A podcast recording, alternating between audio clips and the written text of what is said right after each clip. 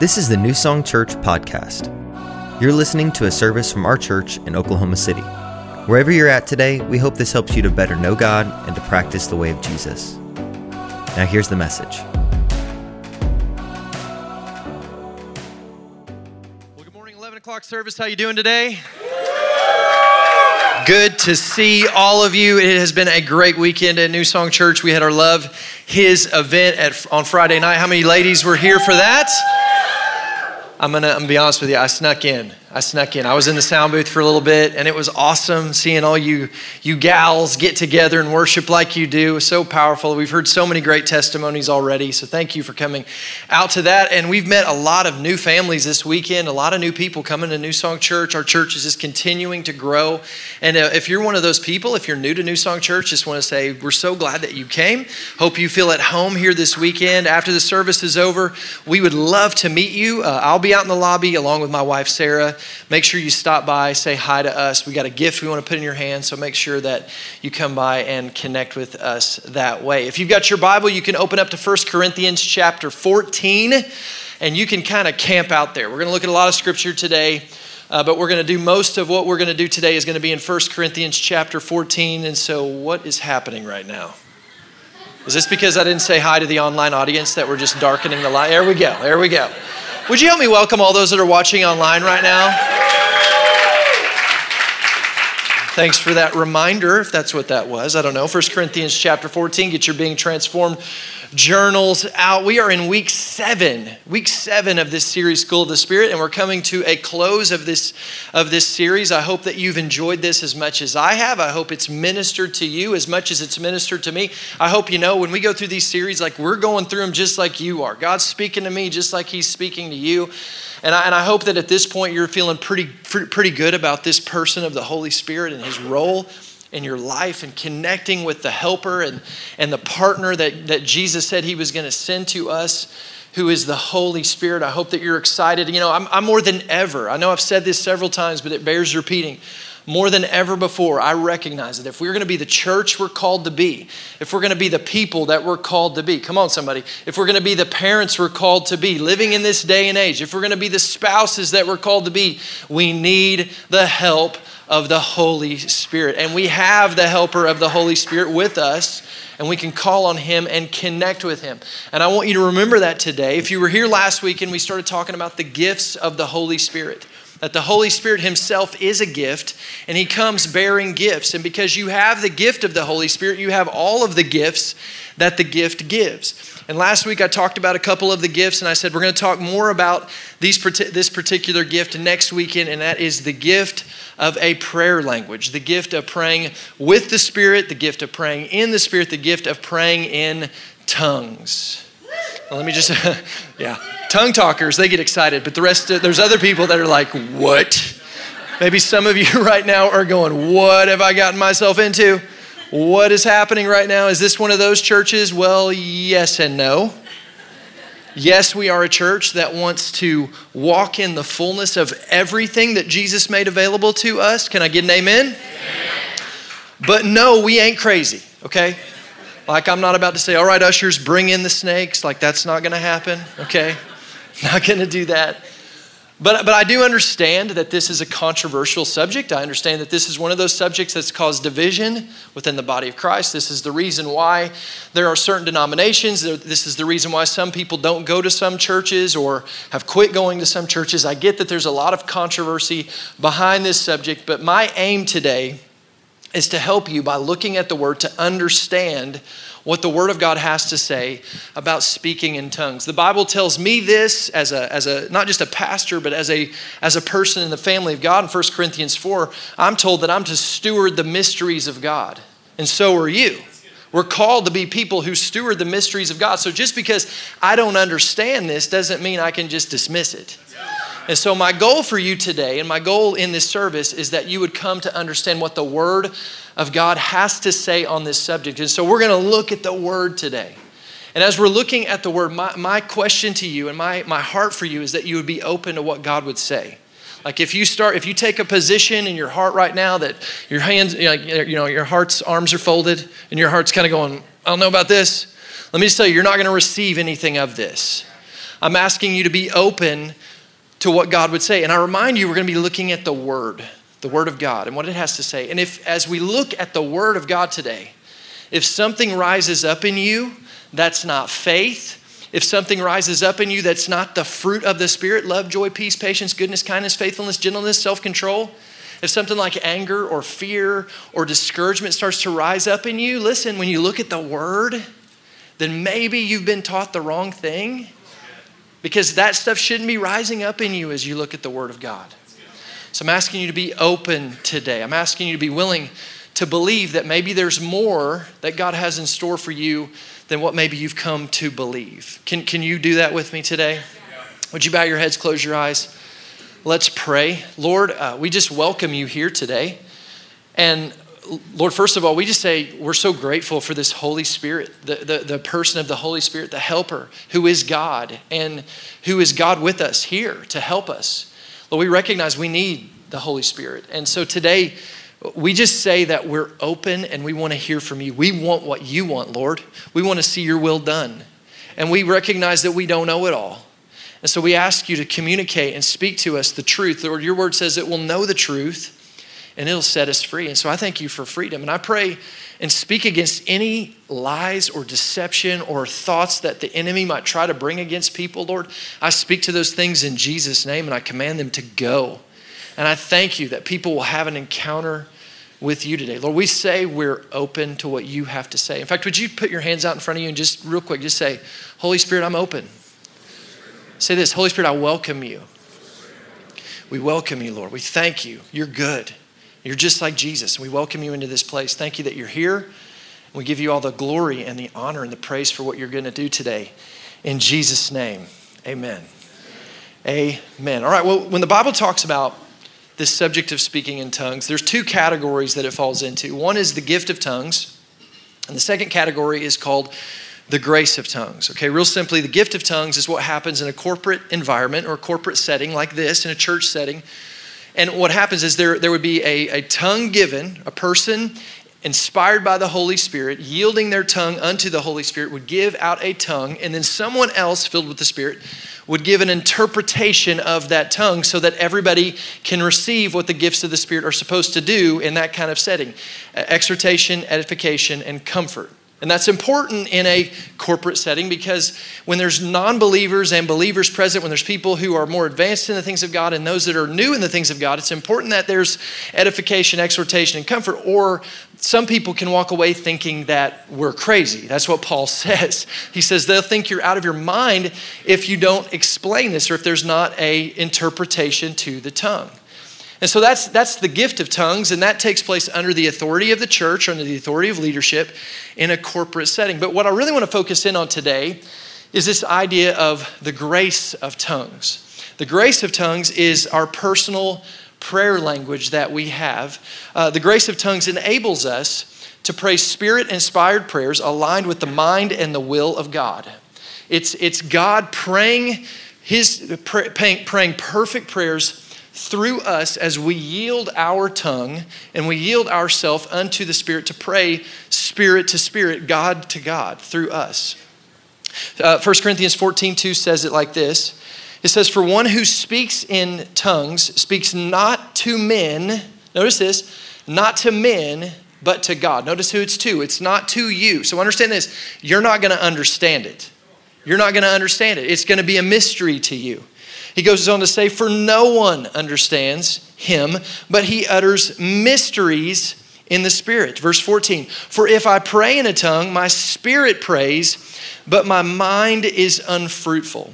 So, by praying in tongues, one of the things I'm doing is I'm praying these spirit inspired prayers that are beyond prayers. You can say it like that. They're beyond prayers. They're beyond my intellectual capacity. They're beyond what I know. They're beyond what I understand. I can reach into a realm beyond my understanding to pray for mysteries and for things that I don't even know to pray for from the Lord. But my mind isn't going to understand it. Like you're not going to understand it. I can't make that any more clear.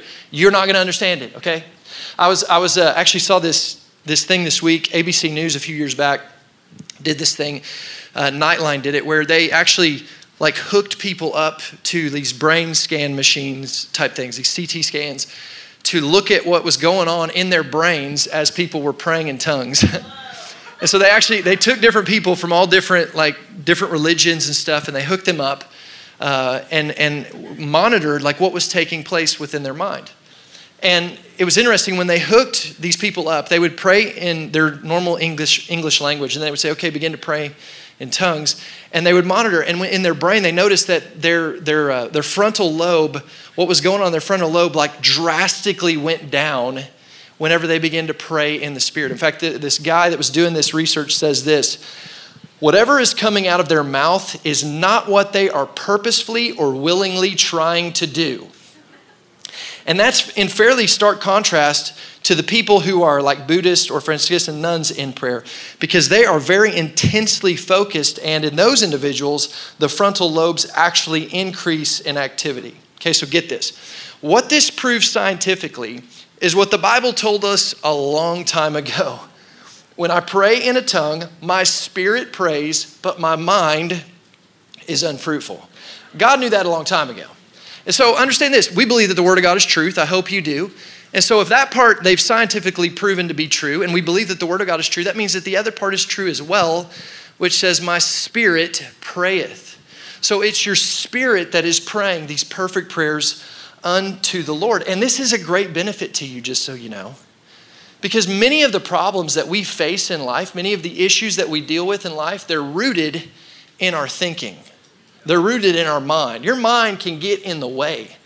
The Bible says in Proverbs 23 7, as a man thinks in his heart, so is he. There's fruit that's being produced in your life through your thinking, and it's taking you in a certain direction. And if you just let your mind lead, it's going to take you some, to some bad places. I've heard it said like this the mind is a great servant, but a terrible master.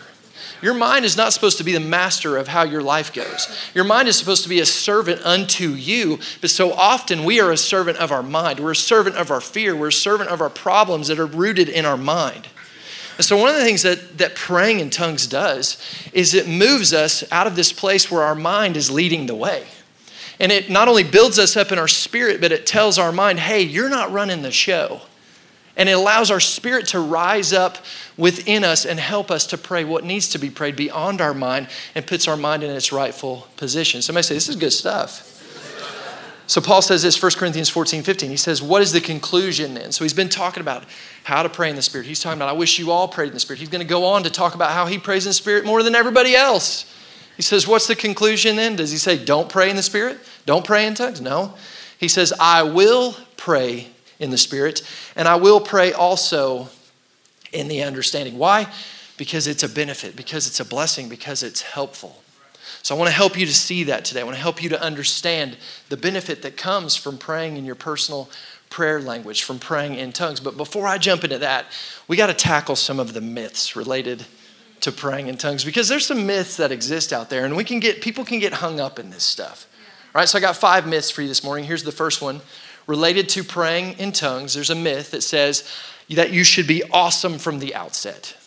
That, like, if you really have this gift of praying in tongues, then the first time that you do it, you're just gonna be amazing at it. Let me just tell you, that's not how it works. Now, anybody in here, um, a parent and had, had children, right? If you had a parent, you're a parent, you had children, okay? Any of you ever seen a child before in your life? A few of you. Okay, you, you know about these things called kids. You're aware of them, all right? Good, good, good. Just want to make sure we're all on this level playing field here. Uh, you know, how many of you know, like, you've seen a child like learning to talk, right? I don't know if it was this way for you, but when my kids were learning how to talk, they weren't just awesome at it one day. There wasn't like one day they just walked in and it was like, oh, they got the gift of talking now. They can do it. They're amazing. They know everything. That didn't happen to me. My kids, to be honest, um, they were terrible at it at the beginning.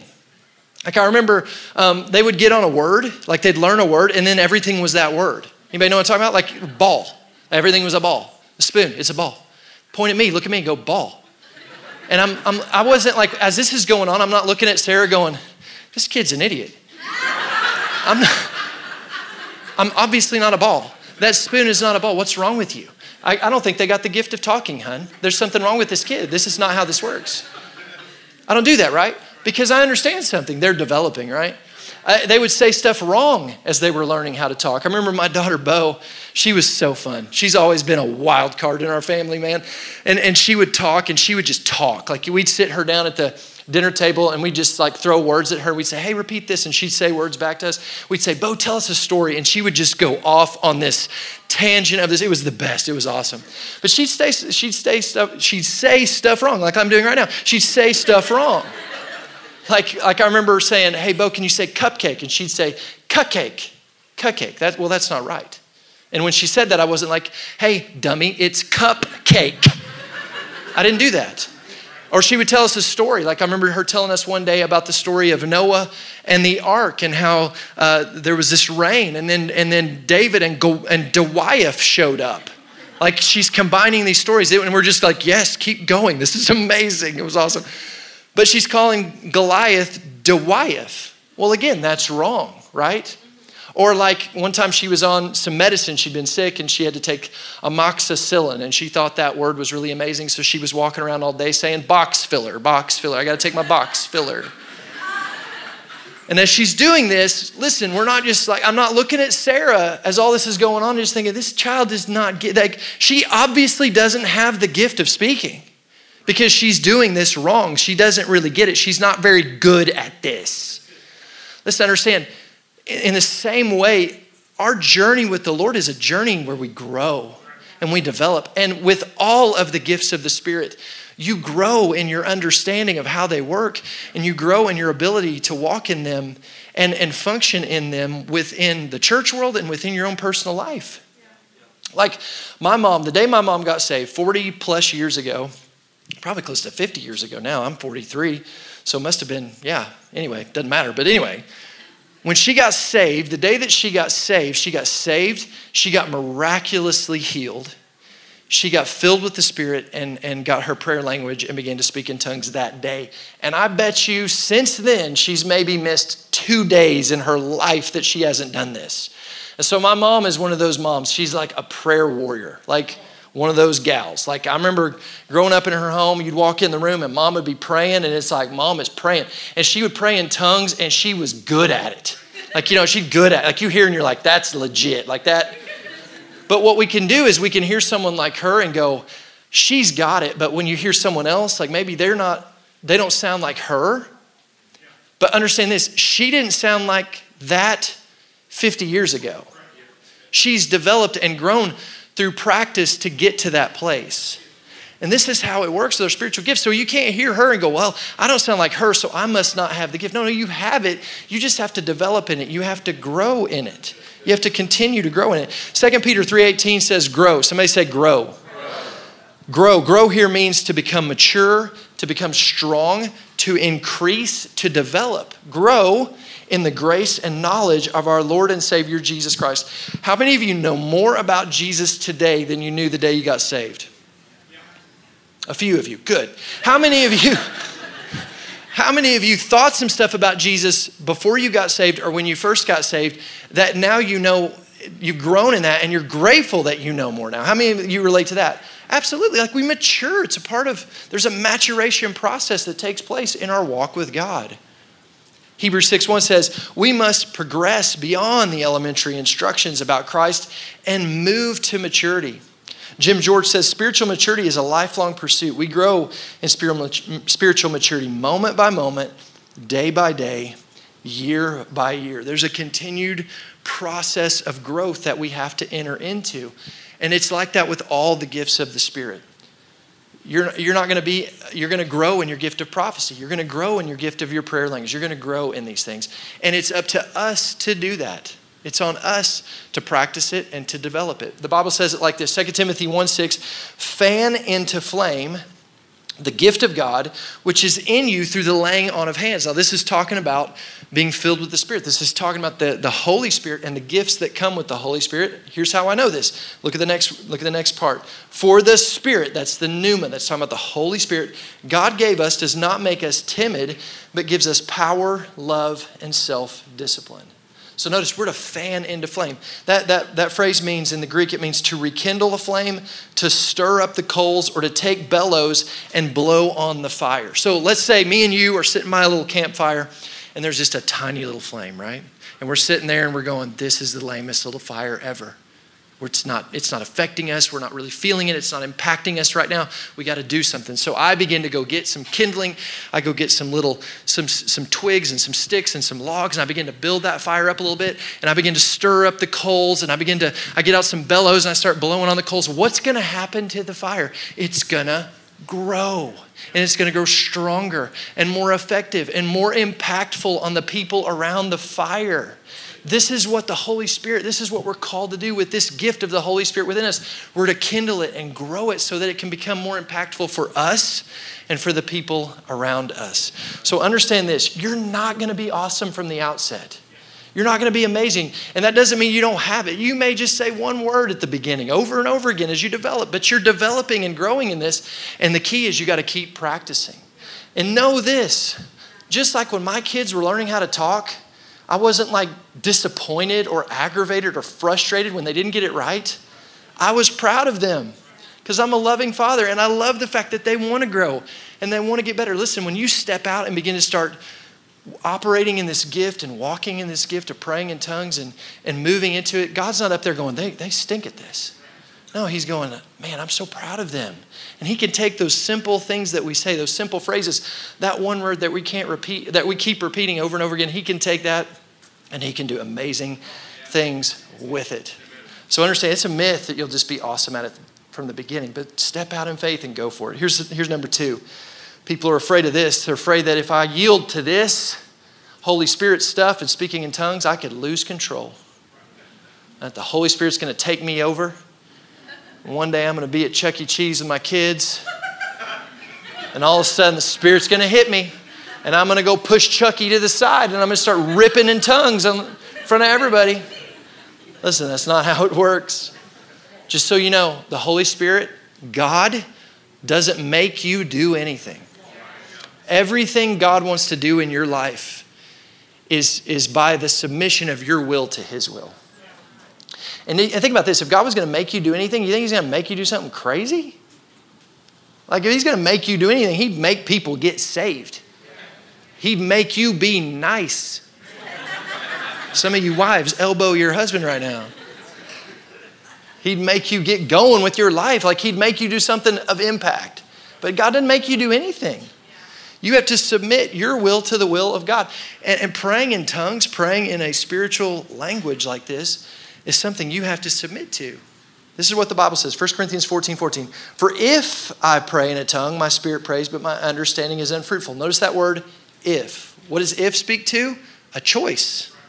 I choose to do it. I choose if I'm going to do it or if I'm not going to do it. Goes on to say this, verse 15. What is the conclusion then? I will pray with the Spirit. I will pray with the understanding. Notice I will. What does I will mean? It means I make the choice. If you come up to me and you say, hey, can we go play a round of golf this week? Well, I will go or I will not go. That's my choice to make in that moment. This is how it works with the Holy Spirit. He's not going to make you do anything. And by the way, just remember 1 Corinthians 14, this entire chapter, is Paul giving instructions on how to operate with the gifts of the Spirit and with this specific gift of praying in tongues. Instructions on when to do it, when not to do it. Why would there be a chapter about this in the Bible if it was just out of our control and it was just going to happen anyways and it's nothing we can control? Like that doesn't, that wouldn't make any sense, right? And God makes sense. He makes a whole lot of sense, okay? So understand, it's not beyond your control. God's not going to do something crazy. Praying in the Spirit is something you can control. Here's number three, third myth, and this may sound crazy, but some people think this I could get a demon. Like there's some there's some people, listen, we giggle, but there's some people who've been taught like if you open yourself up to this, there's no telling what could get in. And you better be careful. So it's probably best that you just avoid it because, you know, you don't want to get a demon, right? And we don't. We don't want to get a demon. Amen? we don't. But listen, related to this, and also just so you know, as a believer, you can't get a demon. You can't be demon possessed because you're possessed by God. You belong to God, okay? So, as long, but because you belong to God, a demon, you can be oppressed, but you can't be possessed, all right? But here's what Jesus says Luke 11, he says this If a son asks for bread from any father among you? This is funny. Will he give him a stone? That would be a really crappy dad. And it gets even worse. If he asked for a fish, will he give him a serpent instead of a fish? Or if he asked for an egg, Dad, can I have an egg? Will he offer him a scorpion? This would be some bad dadding, wouldn't it? Like your kids are like, Dad, can I have some breakfast? Yeah, let me go dig up some scorpions and hand. Like, no, that's bad, bad dadding 101 right there, okay? Don't do that. That's bad.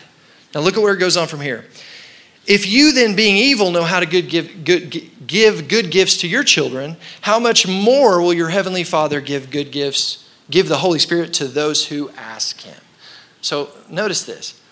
First of all, notice that Jesus called us evil. Did you catch that? If you then, being evil, now here's what he's doing. Is he calling you evil? Well, kind of yes and no. Here's what he's saying. Because remember where he was, what he was just talking about. If a good father asks for something good, he's not gonna. A good father's not gonna give something bad. He's not gonna give something dangerous, right? And he says, you as a good father, compared to Father God, are considered evil. That's what he's saying. Like the best father who's ever existed in human history compared to Father God, we would look at the, the, the, distance between the two of them and we'd say, yeah, that best father in human history compared to God is evil in his sight. That's how good of a God, Father God is. He's that good of a Father God. And if a good father wouldn't give you something bad or give you something harmful, of course, God the Father is not going to give you something harmful if you ask for the Holy Spirit. In fact, he, he says, he uses the term serpents and scorpions. And just one chapter earlier in Luke 10, he talking about the authority that we have in Christ Jesus and, and that he's given us authority to trample on serpents and scorpions and over all the power of the enemy, and nothing shall by any means harm you. He's, he's talking about demonic influence, and he uses that term, serpents and scorpions. So get what, what Jesus is saying. Hey, if you ask the Father for the Holy Spirit, he's not going to give you a demon, okay? So good news you're not going to get a demon asking for the Holy Spirit, asking to walk in this gift of speaking in tongues. All right, that's good news. Here's number four. Fourth myth is that some get it and some don't. Like some people can have this gift, some people can operate in this, but some people can't. Well, remember what we talked about last week? The gifts of the Holy Spirit come from the gift of the Holy Spirit. And because you have the gift of the Holy Spirit, you have all the gifts the gift gives. So if you can have any of the gifts of the Spirit, you can have all the gifts of the Spirit. And if God didn't give you one of the gifts of the Spirit, He would be showing favor, favoritism. He would be showing partiality, and He doesn't do that. Look at this Romans 2:11. For there is no partiality with God. Acts 10:34. God doesn't show favoritism. So understand this. God's not going to give me something that He's not going to give you. God's not going to bless me and not bless you. God's not going to heal me and not heal you. So listen, if anyone can pray in a prayer language, then listen, anyone can pray in a prayer language. And people can. So understand you can do this. You can, if you're filled with the Spirit, you can pray in a prayer language. You can pray in tongues. Some get it, some don't. That's a myth. Here's number five real Christians do this. Some people think that if you're really a real Christian, you do this. And if you don't do this, then you're not quite as Christian as, you know, the people that do this. Well, that's really not true, all right? Praying in tongues doesn't make you more saved. Praying in tongues doesn't make you more holy. Praying in tongues doesn't make you more loved by God. It's a gift of the Holy Spirit that can be a blessing in your life and a benefit to your life but it doesn't determine whether or not you're saved. There are people who are going to stand before God in heaven someday, and they never were filled with the Spirit and they never prayed in a prayer language. But that doesn't mean that they're not saved. The Bible says this, Romans 10 9. If you confess with your mouth Jesus is Lord, and you believe in your heart that God raised him from the dead, and you pray in tongues, then you will be saved. So it says, no, it's not a prerequisite. Ephesians 2 8, for by grace, grace means unmerited favor by grace, you have been saved through faith. Grace is what Jesus did on the cross. That makes the grace of God, the forgiveness of God, the life in Christ that makes it possible to you. You receive it by faith. Grace makes it possible, faith makes it attainable. It's not from works, so no man can boast. It's not your works, it's not the gifts of the Spirit in operation in you that make you saved. And I want you to know, as a church, listen, this is what we call an open handed issue. Like, we're not going to break fellowship of you with you because you don't do this. Like, if you came to me and you said, Pastor Josh, I, I just, I don't pray in tongues, I'm not going to go, well, get out. Like, that's not going to happen. Just like if you came to me and you said, I, I just don't feel comfortable prophesying, I'm not going to run you out of the church. I, like Paul said, I wish you all would because it's a benefit and a blessing and it's a gift from the Holy Spirit for your life. But, but it's not something that we're going to throw you away over. It doesn't make you more safe. So then that begs the question well, then why do it? Like, what's the point? Well, here's why because it's a benefit to your life. It's a benefit. You take a note, write that down. It's a benefit. And let me, I want to show you two specific ways it's a benefit. Here's number one it builds you up. It builds you up. 1 Corinthians 14 4. The person who speaks in a tongue builds himself up. Jude verse 20 says, But you, beloved, building yourselves up in your most holy faith, praying in the Holy Spirit. It builds you up. Now, I don't know about you, but from time to time in my life, I need a little building up. Because sometimes I just feel like I've been torn down a little bit. May relate to this? Like sometimes it just feels like, it almost feels like to me, it feels like sometimes, like there's like a conspiracy against me. Like there's something out there that's warring and attacking me and trying to tear me down. Anybody else relate to this? Yeah, you all should. And here's why because there is a conspiracy against you. His name is the devil. And just so you know, he's real. Like Jesus talked about the devil. And and he's not like the devil's not like this thing that we talk about that we make up like as Christian parents to kind of get our kids to do what we want them to do. No, no. He really is real. and he wants the Bible says he's seeking who he can devour. He wants to steal, kill and destroy you. He hates you. Sorry to break it to you, but you need to know he hates you. And he hates you because he hates God and he can't do anything to God, so he attacks what God loves the most, and that's you. So he comes against you. He wants to separate you from your Father. He wants to separate you from the blessings and the benefits that God has for you and wants you to walk in. And so he's seeking and attacking you and coming after you. And that's why Paul in Hebrews 6 says you need to put on the whole armor of God. Not just a little bit of it, but all of the pieces of the armor of God. Because there's an enemy coming against you. He says, put it on. Because you're living in evil days. How many of you agree? We're living in some evil days. And there's this evil enemy and, and opposition coming against us. And so we need to be fully protected from this evil one in these evil days. He goes on to say this, verse 14. He says, Stand therefore, and he begins to list off all the pieces of armor you need to put on. Stand therefore, having girded your waist with truth, having put on the breastplate of righteousness, having shod your feet with the preparation of the gospel of peace, above all, taking the shield of faith with which you will be able to stand against the fiery darts of the wicked one, and take the helmet of salvation and the sword of the Spirit, which is the word of God. Now, stop. Stop. I want you to notice that little thing after God there, right? The little like high period with the comma. Anybody know what that is? That's called a it's called a semicolon, right? What's a semicolon? Guys, put it up here. This is my screenshot from this week. I want you guys to see this. What's a semicolon? It says right there, it's a punctuation mark indicating a pause, typically between two main clauses. Okay, so so track with me here. Paul's talking about you need to be protected, right? There's an enemy. We're living in evil days. There's an enemy. You need to be protected. And then he begins to list off these pieces of armor. And then he gets to this place and, and, he, and, he, and there's this semicolon, which means what it means that what we're about to read is connected to the thought before. Which means what we're about to read is connected to this idea of putting on the full armor and the list of armor that's listed. You guys, you guys following that logic? Okay, so what does he say? Look at this, verse 18. Praying always. Somebody say always. With all. Somebody say all. all. All prayer and supplication in the Spirit. Is it possible, church? Is it possible that we've stopped at the pause and we're missing out. We're not fully protected and fully guarded because we're not praying like we should, and we're not praying specifically in tongues in the Spirit like we should be. And because of that, we've been left open. We've been left susceptible to some of the attacks of the enemy, and some of the hits we're taking in life are because we're not fully guarded as we should be. Is it possible? Listen, church, don't stop at the pause. Don't stop at the pause.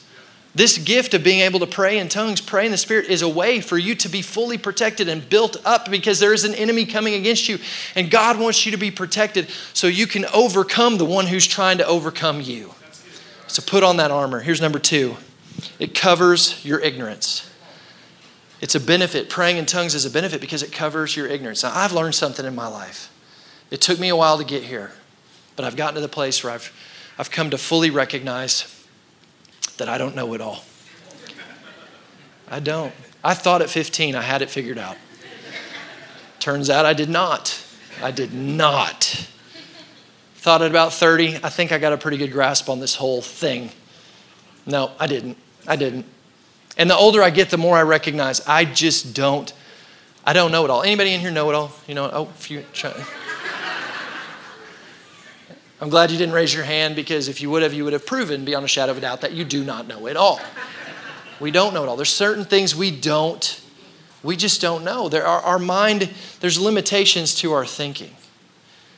And so there's, there's a weakness that we have in that we don't know it all. Look at this Romans 8, verse 26. It says, Likewise, the Spirit also helps us in our weakness.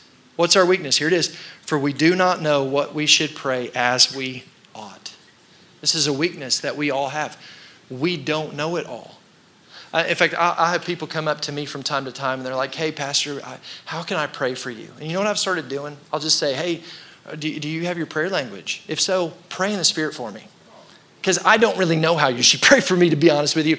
And I, I, I, not that I don't trust you, but I just trust the Spirit of God inside of you a little bit more than I even trust you. So just pray, just pray with me, or tongues, and I'll, I, I know that He's going to pray the perfect prayer that's exactly what I need prayed over me. Because that's just how it works.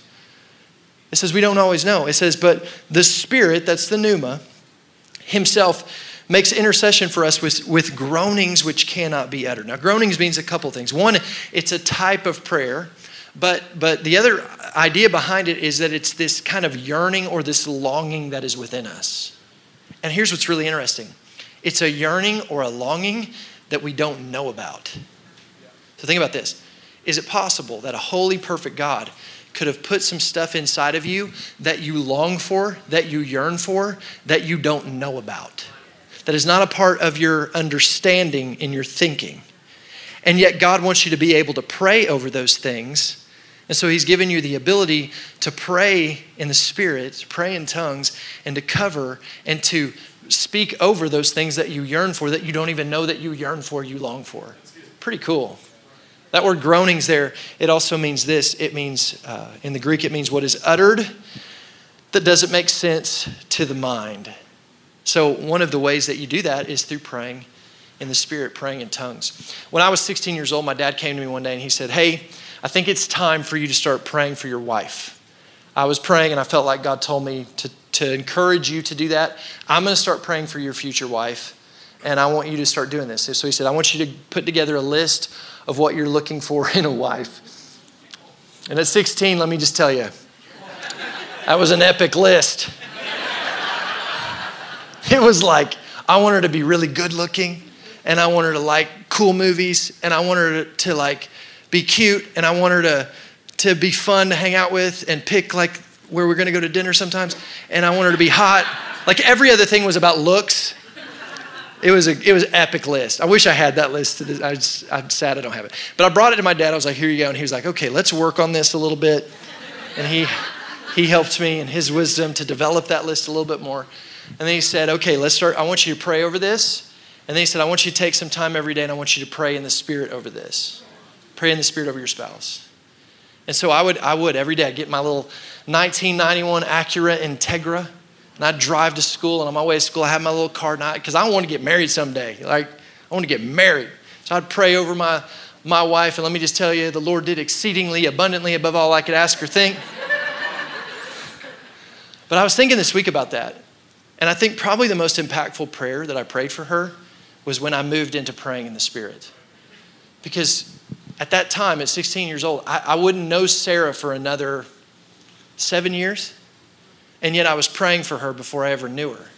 And through the Spirit, I was able to pray specific prayers to, for myself and for her to build us up and help us become who we were called to be together. Like, how cool is that? Some of you young people, you start praying in tongues. Uh, a few years ago, my sister called my mom because she woke up one day and she had this kind of alarm about her. Like, there was like this warning within her something was wrong. So she called my mom. She's like, I don't know what's going on, but I just feel like something's something's wrong. And my mom, inter- interestingly enough, woke up feeling the same way. And so they began to pray with each other in English. They, they got on the phone. They're like, well, let's just agree over this. And they prayed, they prayed, they prayed over their family, they prayed protection, they joined their faith together and prayed in their understanding. And then they said, okay, let's hang up the phone and let's go pray in the Spirit for a while. Let's pray through this. So they hung up the phone and they just began to pray in tongues. And they just prayed until they felt a sense of release. Like, okay, I don't know what was going on, but I feel like it's been covered now. So they prayed through it. Well, what they didn't know was two days later, uh, my sister's daughter, who'd just been married a couple months, was driving home. Her husband was on a motorcycle in front of her as they were driving home. And this car accident took place in front of them. And he was on this motorcycle, couldn't stop quick enough, and ran into the back of this, this little pickup truck. And when he hit that truck, his, his motorcycle went under the truck. He went flying over the truck, got launched about 15 to 20 feet through the air hit the side of a car head first with it. He had on a helmet, but hit the side of this car so much so that the entire door was bent in, dented in. And then he was laying there. My, my niece said, I thought, seeing all this, I thought for sure he was dead. And so she, she gets out of her car, running over there, doesn't know what she's about to walk up on. And when she gets to him, he's sitting up and he's kind of looking around like, what just happened? But he does, he has no broken bones, little bit of road rash, no concussion, no head injury of any kind. Why? Because God protected him. So here's what happened. Here's what happened. I don't believe this is coincidence. There was a warning. Why? Because God knows the end from the beginning, He knows the future. He saw something coming and He said, I need some people to intercede and they don't know what's coming, but I know. And so he put in them this desire to pray. And as they prayed in the Spirit, I believe they prayed perfect prayers to protect that boy so that, that what needed to ha- take place in his life, which is that he needs to live, could take place in his life. I hope that something is stirring in you that's saying, man, I want this. I don't know about you, but I want this for my family. I want to be able to move beyond my thinking and to pray for my family, to pray for my kids, to pray for my spouse, to pray for this church beyond my own ability. I don't always always know it all. And so here's the good news when you don't know what to pray, when you don't know how to pray, that's a good time to pray in the Spirit. That's a good time to pray in tongues. And that's why Paul said, I wish you all would do this. That's why Paul brags about, I do this more than all of you, because he knew how important it was. And I hope you see how important it is. I hope there's something stirring in you, the Spirit of God stirring in you, your need for this beautiful gift of being able to pray in a prayer language. So, how, how do you do it? Well, here's how you do it. it, it, it once, you're, once you've received the third baptism in the Holy Spirit, there's the baptism into the body of Christ at salvation. There's water baptism, and there's the Spirit baptism, where, where Jesus baptizes you into the Holy Spirit. You're fully immersed in the Holy Spirit. Once you receive that baptism, you now have the ability to pray in tongues. But in order for you to do it, listen, it ain't just going to happen. God ain't going to make you do anything, remember? God ain't going to grab your tongue and start yanking it around and making stuff come out of you. You have to yield yourself to this. And listen, I was talking to my dad about this this week because my dad has been in ministry and he's led thousands of people in receiving their prayer language. Thousands of people. And I was saying, Dad, what, what's the like the the thing that you've discovered that really helps people to, to do this. And he said, they, You have to understand, you have to make a sound in faith. Like you have to, and those of you who are filled with the Spirit, you understand this. Once you take that step of going for it, then you can enter into the flow of the Spirit. But but it won't just happen. Like you're not going to sit there and pray, and all of a sudden it's like, there it is, and it just pours out of you. You have to do it. You have to do it. And once you take that step, then the Holy Spirit can, can move in that and, and you can get in that flow of the Spirit. But you have to take that step. So, so here's what I encourage you to do I want to give you an opportunity here at the end of the service to, if you want that, to come forward and to have hands laid on you. We want to pray for you. And then I want to encourage you this week, beyond what we're going to do today, to take some time this week. Put on some in your quiet time. Because remember, this is between you and God. Like, we're not going to make you stand up and be like, okay, go. And no, that would be weird. We ain't weird, right? So this is between you and God. So this week, put on some praise and worship music, create an atmosphere which you, just you, and the Lord. I, I encourage you, maybe look at some of these verses that I've read to you today. Remind yourself of what God says about this. And then you ask, Lord, would you I, I want my prayer language. And then you yield your tongue unto the Holy Spirit and you begin to, to make that sound and go for it. I'm asking you to go for it and just see what the Lord will do. Just go for it and see what the Lord will do. You say, Well, I, I, I tried that, but it, I didn't understand it. Yes, I know. So, you know, I have not gotten to the point in this prayer language where I'm doing it now and I understand it. You're not going to understand it. You say, Well, I, I did it, but I just felt like I kept saying the same thing over and over again. Yeah, because you're new at this and you're developing and you're growing, and that's how it works a lot of times.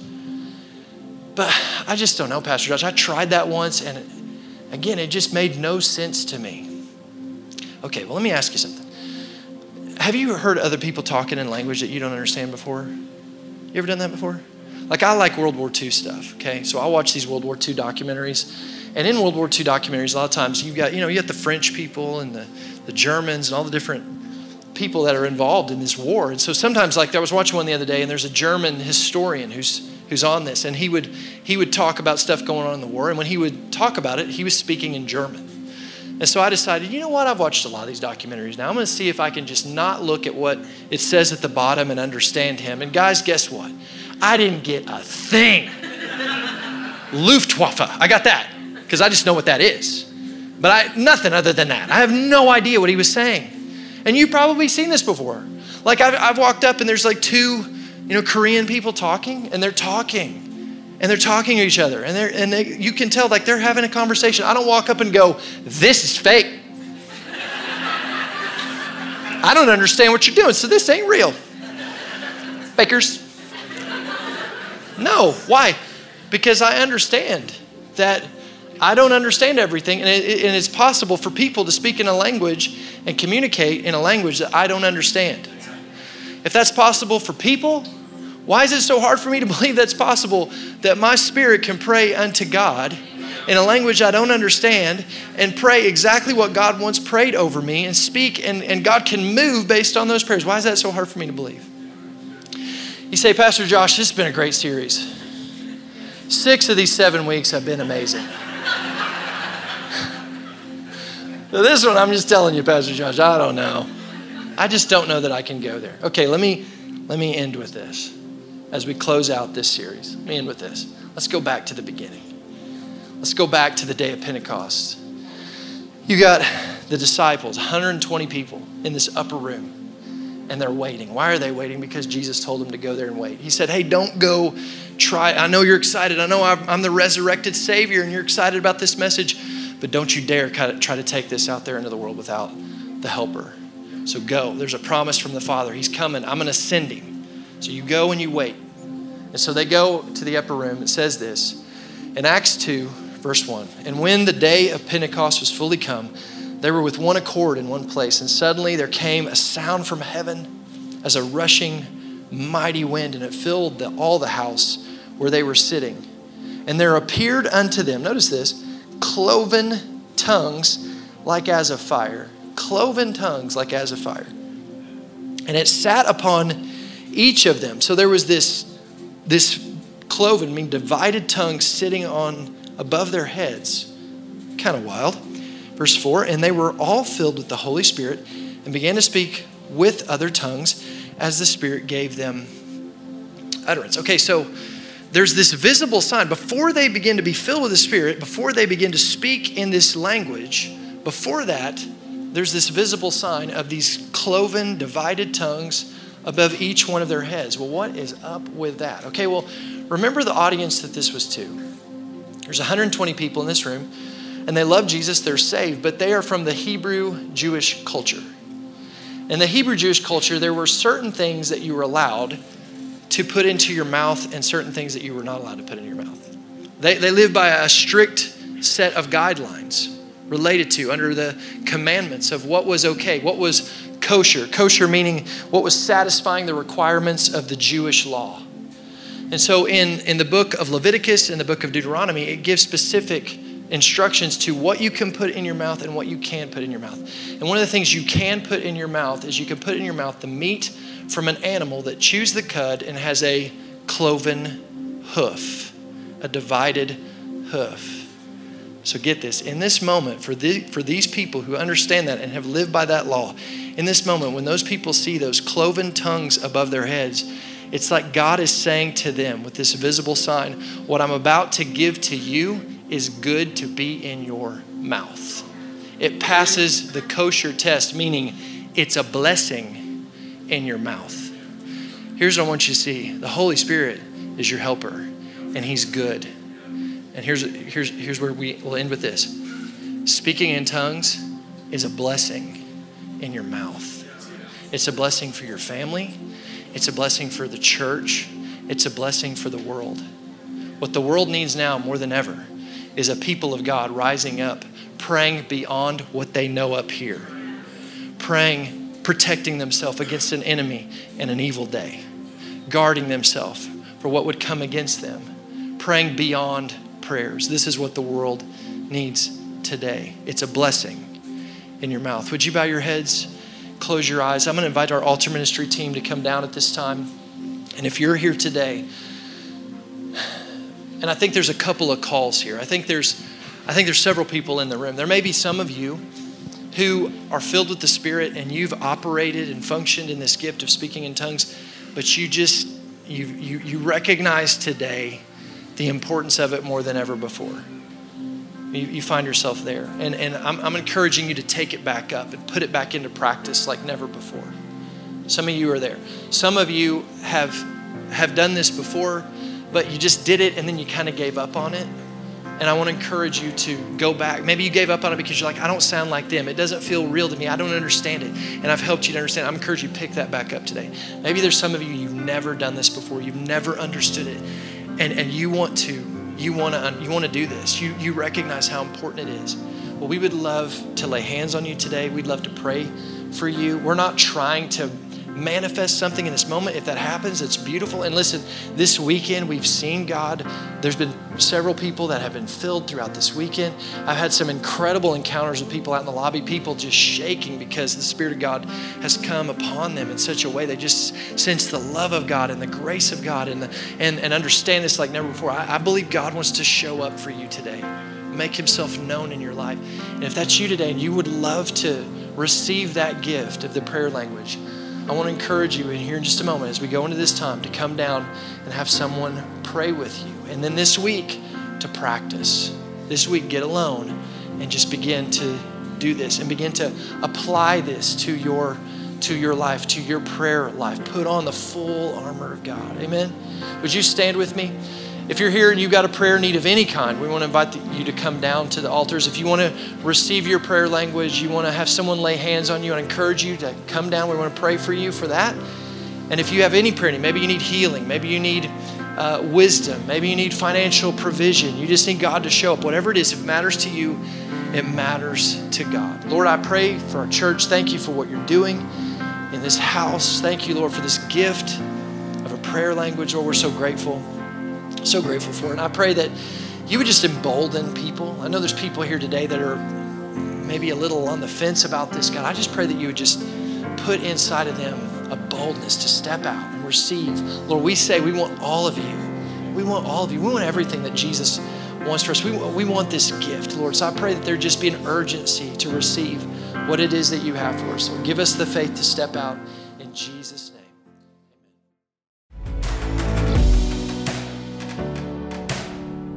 Thanks again for listening. For more information on our church or for more resources to help you grow in your faith, go to newsongpeople.com or download our app by searching for New Song Church OKC in the App Store.